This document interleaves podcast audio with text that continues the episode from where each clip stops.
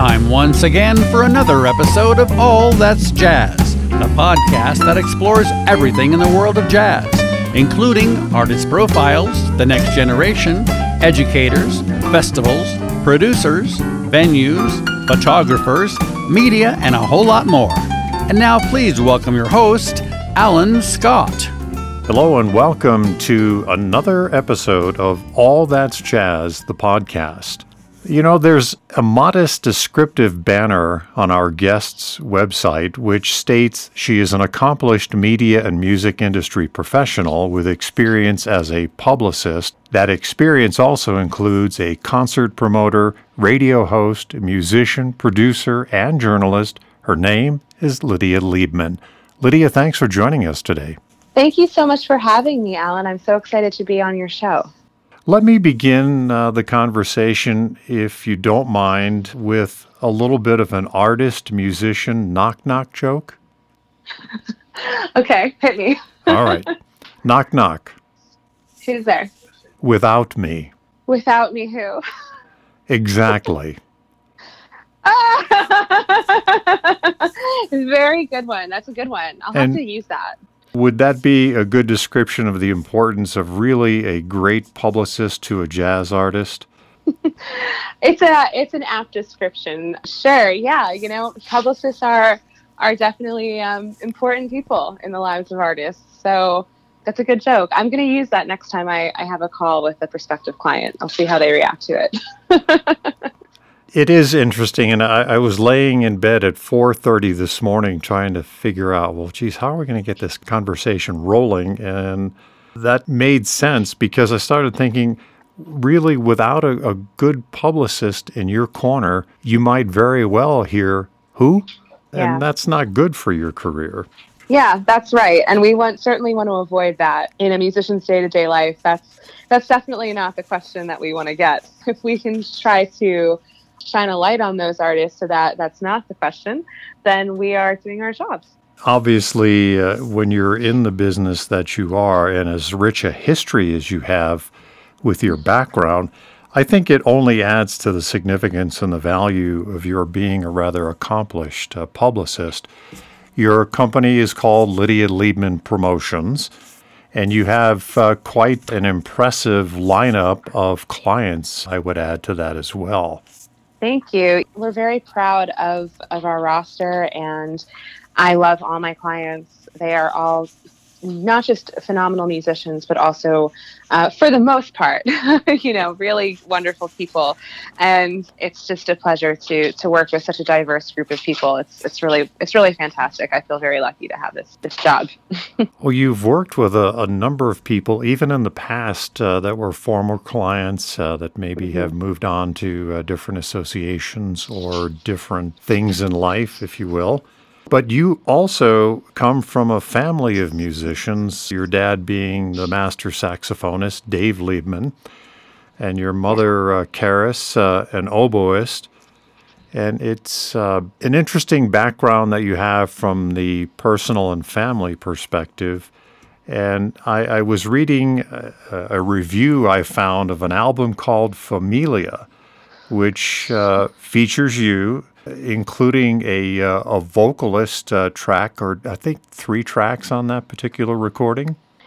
Yeah, that was um that was a fun little project that I um I did with my my family and with some of our uh, close musical friends and associates. You know, it was it was kind of one of those things. I mean, when I was growing up, I was obviously really involved in music, of course, and so I sang a lot and played piano and you know did the whole thing. And when i was um, just about I, I think it was when i was about graduating high school maybe just my first year or two of college my my dad had said you know let's just put an album together for fun. And uh, we did. And sure enough it ended up getting put out which was not the original intention but it uh, it's out there. And um, yeah every once in a while i'll be searching for a playlist you know, for some of my clients, and I'll see Familia pop up there, and I'm like, oh my god, where did they get this from? But it's it's it's a really it's a good record, and I'm actually really glad I didn't um, go into performing professionally. I am so much happier, and I think a lot more effective and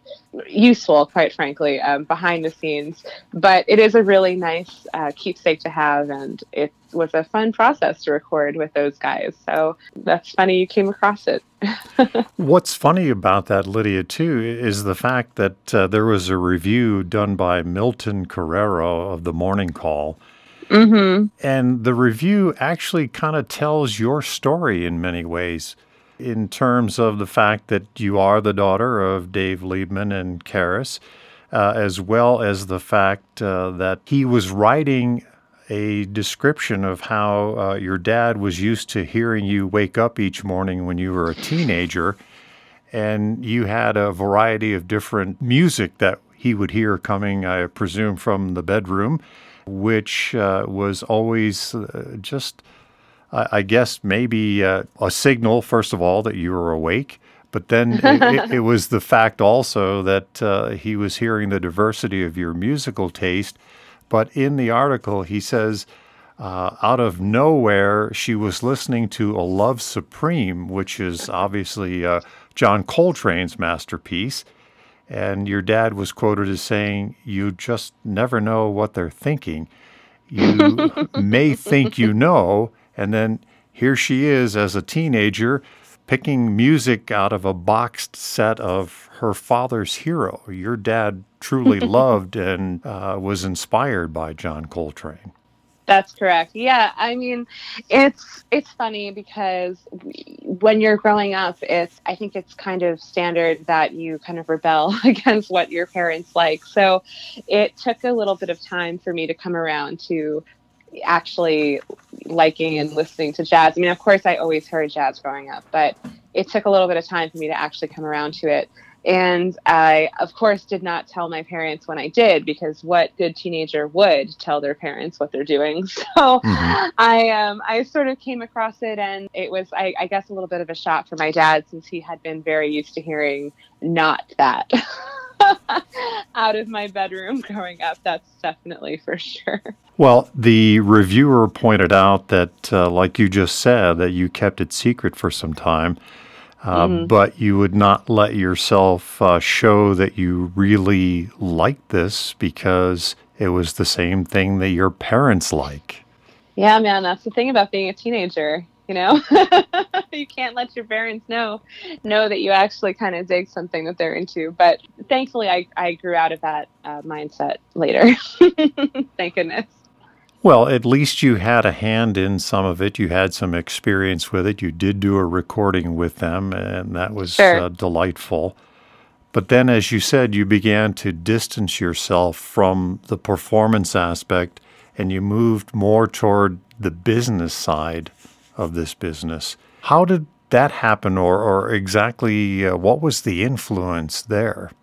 So, the the cute thing about all of it is my my family in general has a lot of business people in in a way. My and particularly the women in my family i mean starting with my grandparents on both sides actually having been very involved in in various various things that were you know, that had them in leadership positions. So my my grandmother, you know, was the head of this fashion company, and she ran this factory in Pennsylvania. She had, you know, all these people she used to report to her, and I, I, I kind of saw that from a young age. I saw, you know, women just in business. My mom had a book distribution business for about 20 years uh, called Caris Music Services, and she used to distribute the educational textbooks and all that to most of the top conservatories and universities um, here in the US and a bit overseas as well. The company she worked for was actually based in Germany. So I grew up with her having her her business. I grew up with her having her um, going to conventions every year, and she used to print up flyers. And I used to help her, like,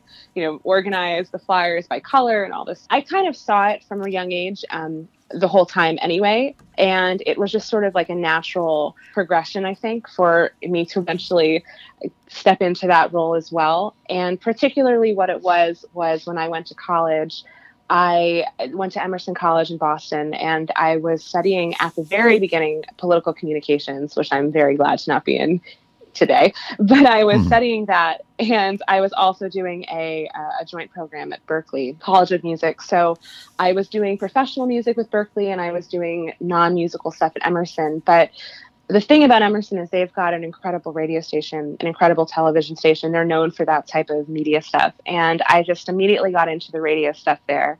And I loved having a radio show. I immediately had a jazz radio program and I took it extremely seriously. I had like Pat Metheny and Kurt Elling on as guests. I mean, I really did the whole nine yards. And that was really like the first exposure I had to this other side of it in a real professional sense and then over time getting to understand you know what went into running a radio program dealing with publicists that way dealing with other radio promoters and dealing with managers and all of that it really kind of just naturally got me involved in that side of it. So when later on when i graduated school and i was deciding you know what am i going to be doing um, i had kind of like started this business on the side when I was in college. And I thought, well, let me just give it a little bit of time and see how it goes.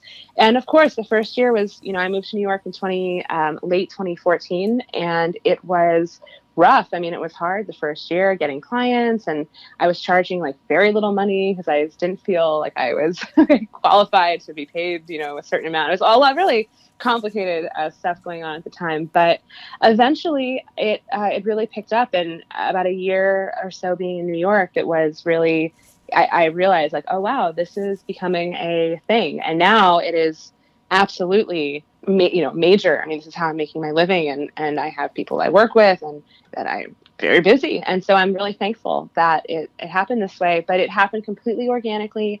And it really, I didn't like set out to do this. It's just sort of happened um, over time. So here we are. you grew up in the Poconos and your family yes. home was there. And there is a place called the Deerhead Inn, which uh, yes. is really quite a venue for, for jazz itself. And oh, yeah. It's a great place. There's a, a who's who of people that have played there. Everybody from certainly your dad, uh, Pat Metheny, Bucky Pizzarelli, uh, Zoot mm-hmm. Sims, etc. Yeah did some of these people hang out in your house uh, maybe oh, while yeah. they were there? oh, certainly. I I always had a lot of we had a, like a, a, kind of revolving door growing up of jazz greats in the kitchen, and uh, of course at the time I didn't even really know who, much about who these people were in the grand scheme of things when I'm growing up, but it was just very normal. I mean, we we always had people over, and not just people that were playing at the Deerhead, but also people that would just come to either do projects with my dad or maybe they were taking lessons with him. I, I sometimes have clients now that tell me, "Oh yeah, I remember when I went to your house, you know, and uh, took a lesson with your dad, and I could hear you and your mom, you know, fighting over a shirt upstairs." I'm like, "Oh great, that's awesome."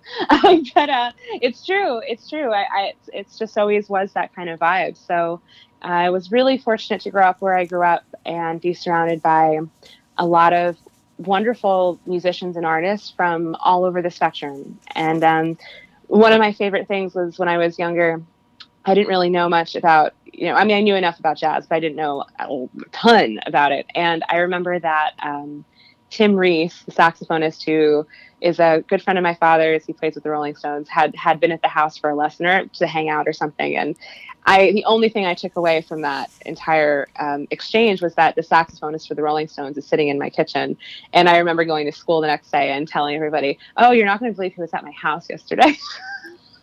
and now I like look back on it and I'm like, oh my gosh, like wow, I should. Uh, that was I was um, intolerable, but that was uh, such a, a, big deal to me growing up. You know, that was my point of reference. So. well, but that's um, good. Yeah. Uh, yeah. you sound a lot like my wife because she grew up in a show business family. Her father was the producer of the Perry Como show. Oh, wow. And her mother was on the original Today show. And oh when she tells stories about her childhood and, and she starts talking about the people that came over to their house and hung out there, it was absolutely amazing. It's like, geez, why yeah. didn't I know you then? I get that. Yeah, it's it's, it's very fortunate to to grow up in those types of um, environments, and I, at least in my case, I mean, I didn't really understand the magnitude or really get it per se until uh, a little bit later. It wasn't like you know I was walking around as a ten year old knowing knowing that I was in the presence of greatness all the time. So yeah. But I would imagine some of this had some help to you in your development of a career as a publicist because you need to have a good affinity for the people that you work with and a good understanding of who and what they are. And having been around these people, I would imagine has played somewhat in your psyche to the fact that, hey, you know, these are just regular people that uh, happen to do extraordinary things. Uh, would would that be a fair description of maybe how this might have led to your now association and handling of uh, some of your clients? Certainly, yeah. I I really do feel that.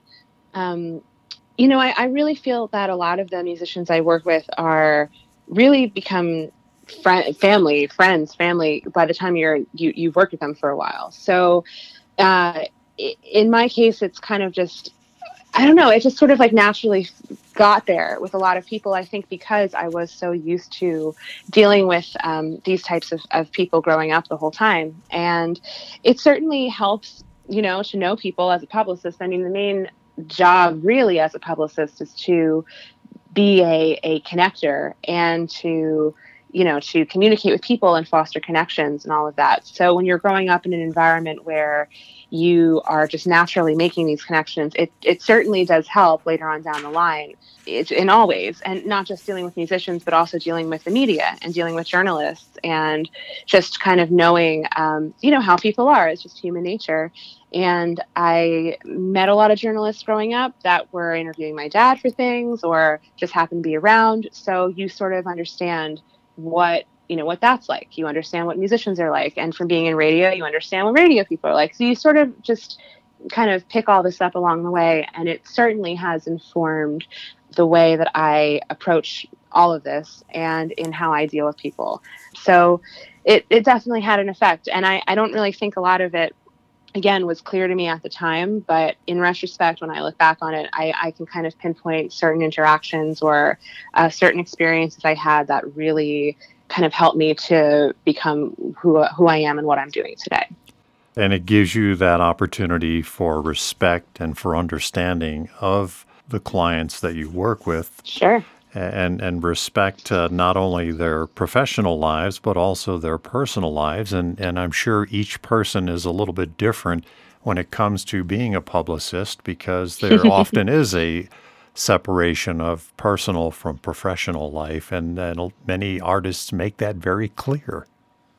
Yeah, and it's it's all different with everyone, and I I think that one of my favorite parts about my my job is that I get to deal with just so many different types of people. I mean, every day is just another new day. Uh, and I know it sounds corny, but it really is like a new adventure, truly. And uh, some some clients instantly you really really gel with find them i talk to them more than i talk to my husband you know i'm, I'm texting with them all the time and and then others you know it's very it's very business and purely business and it's just sort of when I have a new review to send them, I'll contact them or they have a question for me or something like that. But it really does vary per, per person because when you're dealing with people's art, you know, you're dealing with them on a very personal level. And um, you sort of, in order, in, at least in my opinion, in order to have a really effective campaign, you've got to really understand like where your artist is coming from, what's going on in their heads, what their perspective is on things.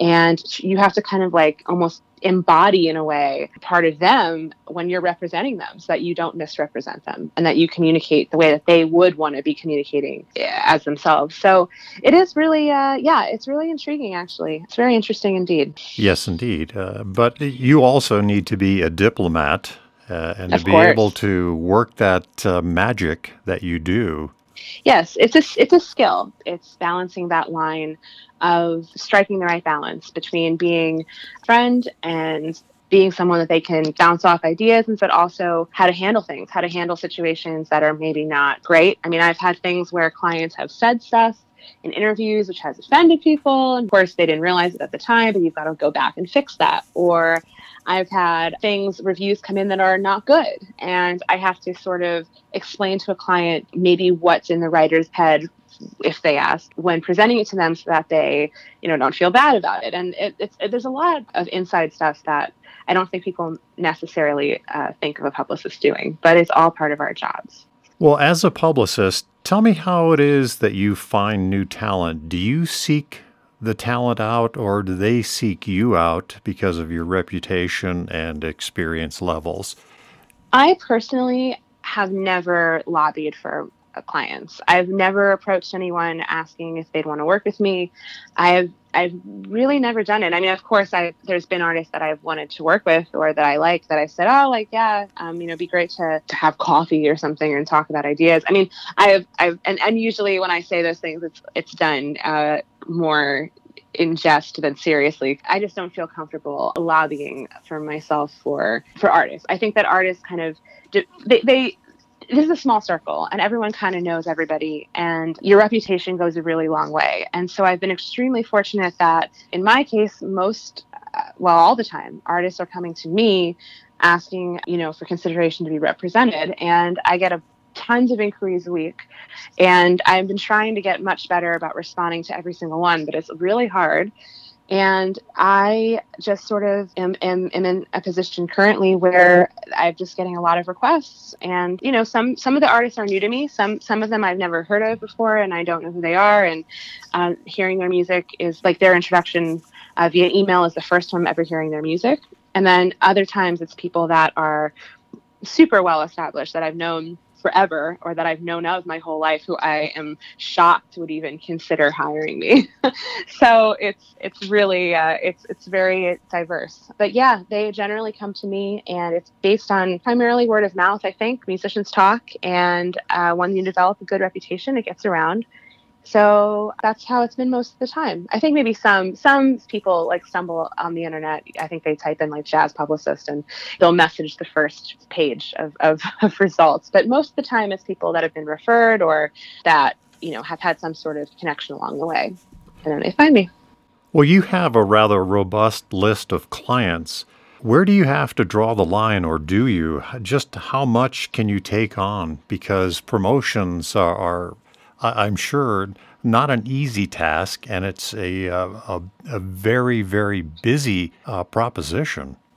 Yeah. First of all, I try not to take projects that are that are too similar in a short time period, so they don't inadvertently compete with each other. So, the first thing will sort of dictate based on whatever is is booked. I mean, I'm booked out right now through September, so I and and then a little bit beyond that too. But I'm pretty like booked basically solid through September right now. And if an artist comes to me and I really love the project, or maybe I'm really familiar with the artist and I think it would be great to work with them, and they tell me I've got a recording coming out in let's just say September at this point, I would really have to look and I'd have to really see and ensure that there's no possible competition any of the projects I'm working and to also get a handle on what their goals are and you know what they're trying to do because not everybody has the same needs. So you have to just really, you know, be constantly thinking about everyone else that you work with. And uh, sometimes, I mean, unfortunately, sometimes I have to draw the line purely just on time management alone, that I just like literally can't take on another project. And um, I just have to say no that way. But uh, it's hard because if there's a project I really love or an artist I really want to work with and they, they approach me, it's, and I, you know, I really do try to make it work for people. But I also am honest if I think that it's something I wouldn't be able to work or if I just don't have time to do it. So it's a constant process. There's no real hard answer to it. I've had, I mean, I've had months where we've had like over 10 releases in a month, and it just happened that way because of other factors. Like last year, the Grammy deadline was moved up a little bit. So a lot of people wanted to release like right um, in August before the August 30th deadline. So because of that, I had like a bottleneck of projects that just all kind of like they really wanted to get them out before the Grammys. So they all sort of just fell on the same time and it was terrifying, but they all did really well. So I was pleased, at least, that they all did well. but I was also like, oh my gosh, like I will never take on, you know, 12 projects ever again. Uh, but like, I'm sure that will happen to me again because that's the name of the game where we're where we're at in, in, in, this industry, and especially with everything going on now. Um, who knows what things are going to look like in the fall? So, uh, yeah, there's no easy answer to that question, but I try to do my best and try to make decisions best I can about who to take and who who unfortunately we can't. Is there a particular genre or a particular area that you say that you would call yourself a specialist in, whether it be uh, saxophone players or vocalists or something of that nature? It's a good question. I I have a pretty diverse roster of, of, of, stuff by design. You know, I, I really tried to make a conscious effort from the very beginning that I wouldn't pigeonhole too and be too specific with something too specific. So you know like i i, I don't want to be i wouldn't want to be known as like you know the the vocal person or oh yeah yeah she handles a lot of latin jazz. Oh yeah yeah she handles you know she oh yeah you need a big band project go, go to lydia for that. Like i i really try to not have that happen because there are some publicists and promoters and such that i think of that handle a very specific type of product. And i think that that's great and I'm all for that if that's how you want to, you know, conduct it. But for me, I think that diversity is is really interesting, and I think that diversity keeps the job fresh, and it also keeps the people you work with, um, you know, on their toes. That you can give them different things, and um, uh, we we know, you know, what writers tend to gravitate towards. So it's not like we're feeding every project to the same people. So that being said, I I do think though that we have a really good roster of Latin jazz artists. Um, my husband is a musician um, named Willie Rodriguez, and he helps me a lot with the Latin stuff. So we have really um, a really strong thing there with Latin jazz and music like Spanish Harlem Orchestra, where it's kind of on the cusp of Latin jazz and salsa music. Um, but I also have some really interesting vocal talent that I work with, and a lot of it can be considered crossover stuff like um, Laila Biali or Emma Frank. You know, these singers are not your typical jazz singers. Nicole Zuraitis, Tana Alexa, you know, they really kind of fall on all over the spectrum. And I do think that we have kind of developed a little bit of a reputation for having an open ear in that way, that there are some publicists that are just complete straight ahead jazz and I think artists kind of know that. So they're not going to approach them with a project that could potentially be considered, you know, folk or R&B leaning or whatever. So it's um you know i just basically just try to take the, the best of what i hear so yes. if we can be known for having the best stuff i'll i'll go with that well, when you finally do have all of your clients and ducks in a row, if you will, uh, where do you focus on for promotions? Where do you think is the best place for trajectory for a particular artist who may be new on the scene or maybe just needs a boost to the career that uh, has sort of uh, flatlined for a little bit? Everyone has a different path. So I I kind of take someone like um, like Ralph Peterson for example. I mean Ralph has, and I have worked together for over over a year, maybe going on actually maybe going on two years now. Come to think of it, and with Ralph, he is extremely busy. I mean, he released four albums, you know, in the past. In in the time that we've worked together, he's released four records, and he's about to release another one.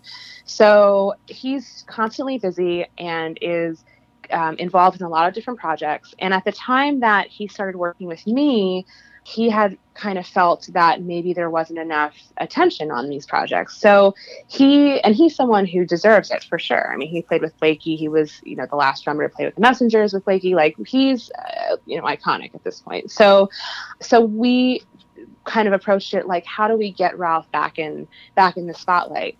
You know it helped that we developed a pretty like well thought out strategy. We planned out all these recordings. He had a lot of dates that we could work press around. And with someone like Ralph it's like a steady trajectory of you know where he is like constantly in the eye of the jazz press because we make sure that they don't ever forget that he's there.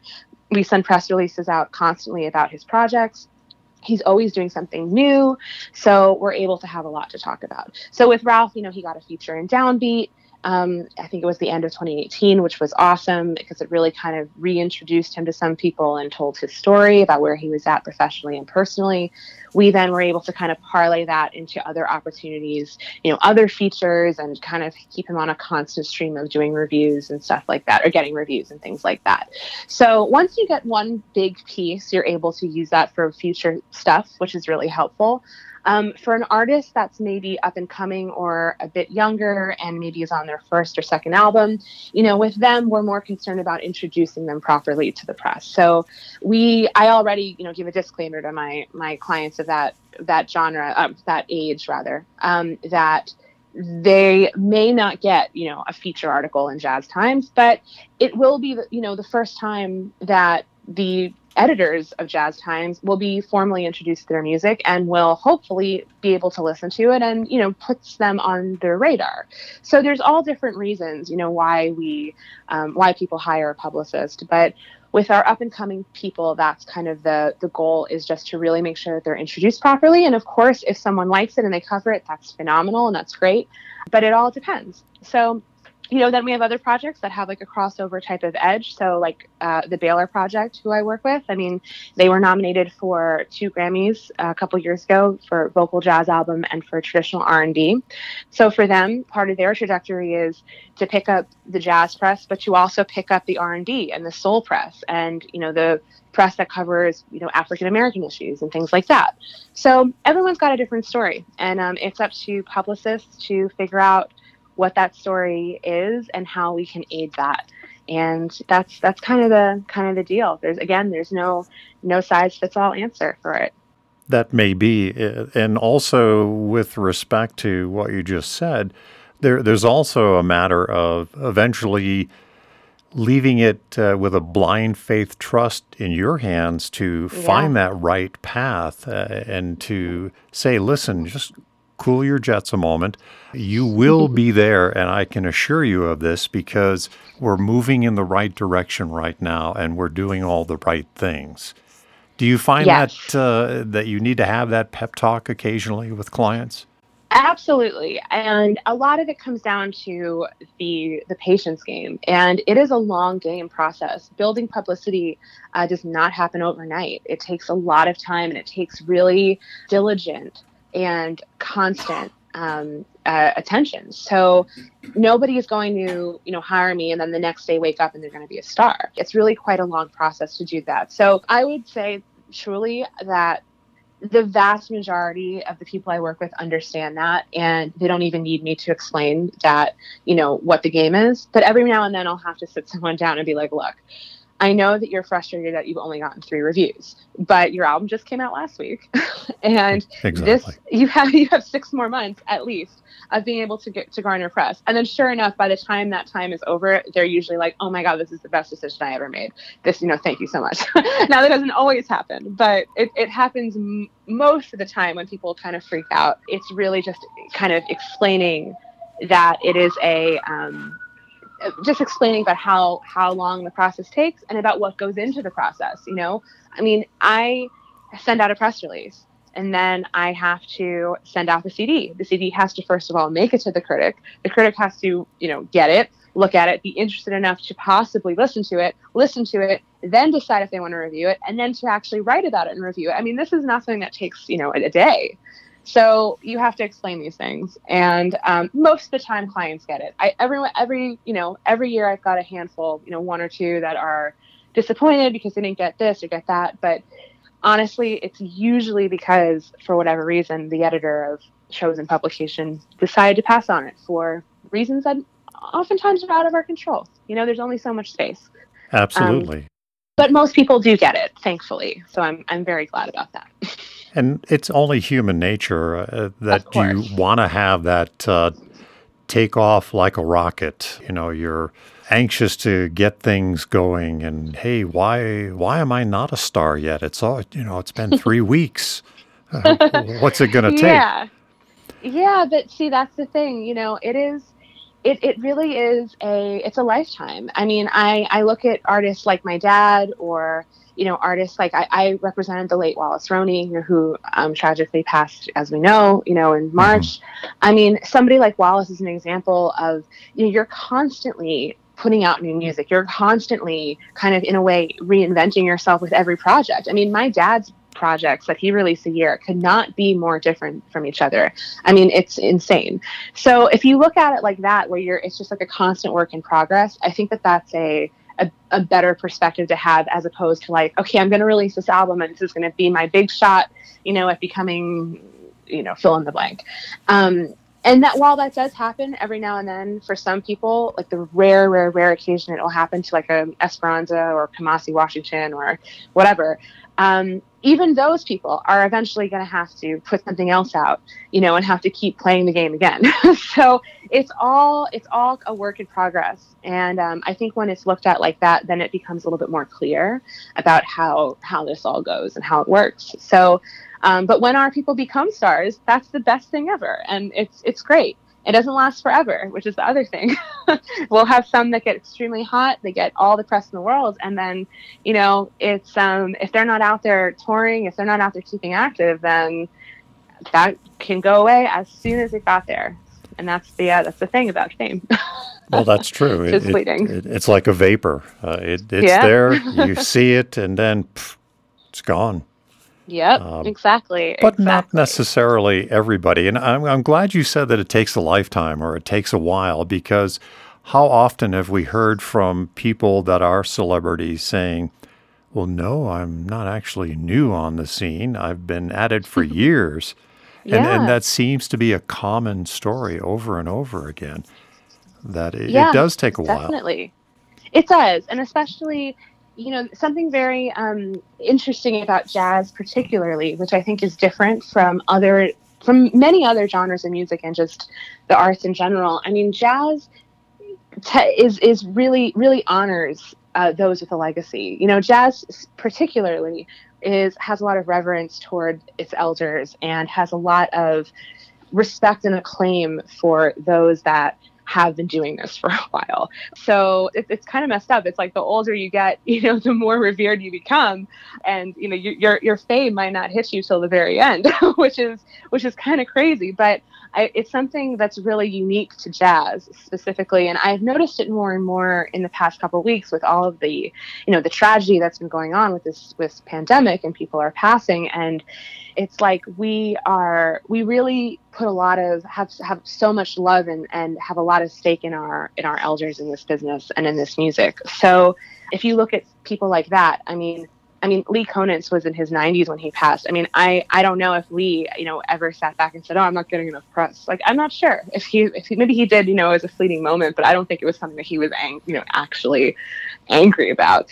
And I think that's something to just keep into perspective and to, you know, think about what we are. We're in this music particularly, and jazz is extremely unique.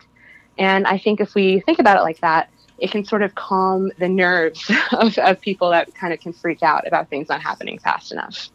Well, jazz, like you say, is truly entrenched uh, in tradition, in respect for the elders.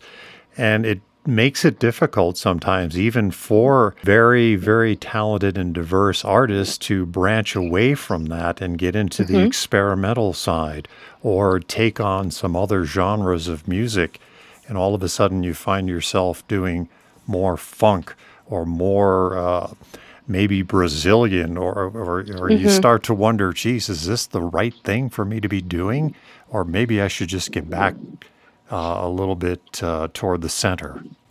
Yeah, you know, I see, and I'm of the school of people who doesn't think that there is anything wrong with branching out and expanding the the branches of the jazz tree per se. I, I and I understand where a lot of purists are coming from, where they want to keep things, you know, really steeped in the tradition and I, I, I mean, thankfully, at least to me, it's appearing less and less. But I know that when there are projects that come out that are really, you know, maybe rooted in, in hip hop and jazz, or have, you know, influ- like pop influences in jazz and all this. I mean, some people really scoff at it and they're like, I don't, that's not, you know, that's not jazz. I don't want to deal with that. But it, to me, I, I think that it's important actually to do those things because that's how we broaden up our audience. I mean, that's how you bring people in. I mean, if that's what it takes to get someone to find out who John Coltrane is, like, I'm all for it, you know. So um, I, I don't think there's anything wrong with doing other genres and, and doing other styles. And as long as as the the jazz language is somehow part of the story, as a fan of the music and as someone who's concerned with keeping jazz's legacy alive, to me, I think that's that's actually that's actually good. And see, it will also create further opportunity for people like you that will continue to promote, to advocate, to be that uh, source and that strength for people to develop their careers. And what an opportunity it has been today to talk with you, Lydia. Thank you so much for having me, Alan. This was great. This was a wonderful interview, truly. And I, I really hope that I, I, I hope that it can maybe decode the process of of PR to some people that are listening. And I really appreciate you giving me the opportunity for that. Thank you. Thanks for listening to this episode of All That's Jazz with jazz publicist, promoter, and music professional Lydia Liebman. Our thanks to Ben Sidran for our theme song, Mr. P's Shuffle. Our next episode will feature the story behind flamenco style and Brazilian jazz of Trio Caliente. To learn more about this podcast and to offer us your feedback, please visit our website, allthat'sjazz.net.